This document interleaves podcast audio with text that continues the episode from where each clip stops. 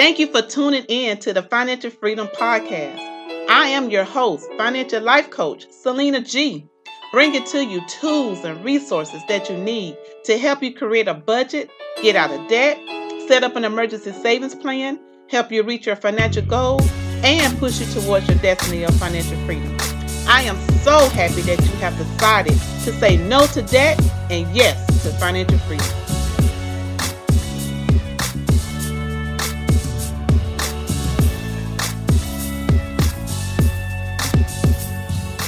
Happy Financial Freedom Friday, and welcome to the 800 Plus Financial Freedom Podcast.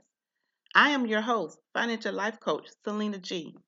Today, we will talk about how to maintain good credit, and I will be sharing a few tips from my new book, The Ultimate Guide and Tips Towards Financial Freedom. Let's discuss the difference between good credit versus bad credit. Good credit is something that you can attain by paying back what you borrow on time and for the full amount. When you pay your bills on time per month, you build up trust with your creditors. There are so many great benefits to having good credit. You can borrow more money at better interest rates and purchase a car without a cosigner. Also, it reflects on your character and shows how responsible you are. Bad credit is when a person fails to pay back money that they borrowed on time or does not pay it back at all. If you constantly are late or do not make payments on your bills for several months, you will affect your credit score and it will decrease drastically. You can improve your bad credit by taking steps to be responsible with paying your bills promptly each month. Also, you want to be wise with using your credit cards and not spend over the credit limit. If you want to apply for loans or a credit card, you have to maintain a good credit score. On last week, episode 7, I went over with you the credit score ranges. For FICO, the good credit score range is 670 through 739. Very good is 740 through 799. And exceptional is 800 through 850. Vantage good credit score range is 661 through 780. And excellent is 781 through 850. My ultimate goal is to help everyone reach the 800 plus club. Today, I would like to share with you a few tips on how to maintain your great credit score. Treat all of your debts equally when it comes time to pay. Your credit score takes into account both revolving debt, trade lines, or installment debt.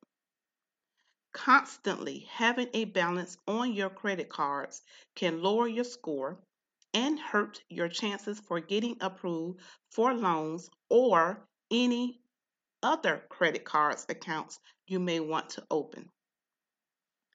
Make sure to keep your old credit cards open so you can maintain your history. Remember, the length of your credit history counts for 10% of your score. This is especially important for older cards because they give your credit report a longer record. You can consolidate your cards to have fewer balances. Having a number of small balances spread out over several different cards may seem smart, but this approach can actually backfire if you overuse it.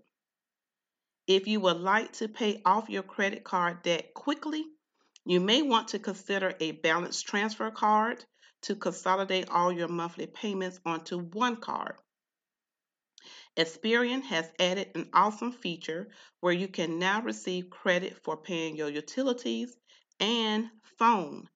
You can sign up for Experian Boost, link your bank account, and get credit for paying those bills on time. The service is free and includes a free credit report and My FICO score. Keep your credit card balance low at all times because it because it is so hard to pay down a high credit balance if you do not have the money to pay the card off within 30 days. Make sure to download Credit Karma app on your phone to keep up with your credit score and to check for any errors. Avoid applying for new credit or a loan because it will prompt a hard inquiry on your credit report, which is 10% of your score. As I explained to you all before, you definitely want to make sure you make all of your payments in full every month. However, if the minimum is all you can manage, make sure you pay at least that every month. Otherwise, you'll have a late or missed payments on your report for seven years. If you fall behind with your bills, call your creditors and set up a payment arrangement to help pay down your debt. Whatever you do, try not to exceed your credit limit because it will decrease your credit score. If you find yourself in debt, you want to make a budget. Stop using your cards and start paying down your high interest cards first while maintaining minimum payments on all the other debts. Once you get your credit score up, you want to contact the credit monitoring service to help protect you against identity fraud. I am so glad that I made a decision over 20 years ago that I wanted to live a debt free lifestyle. The good thing is, it is not too late for you to start. You can make up your mind today and take necessary steps to get it done.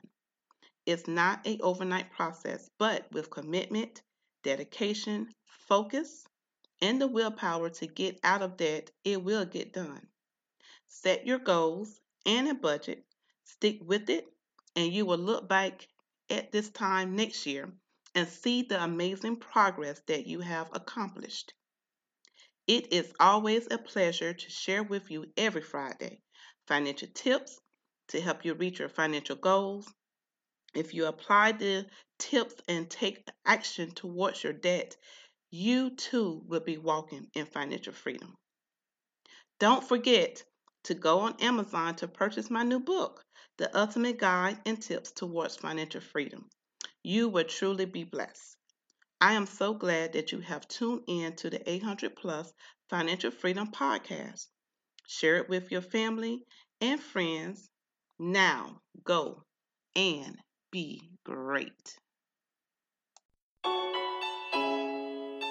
Thank you for listening to the Financial Freedom Podcast. Go to my website, selenagibbons.com, to find out more information.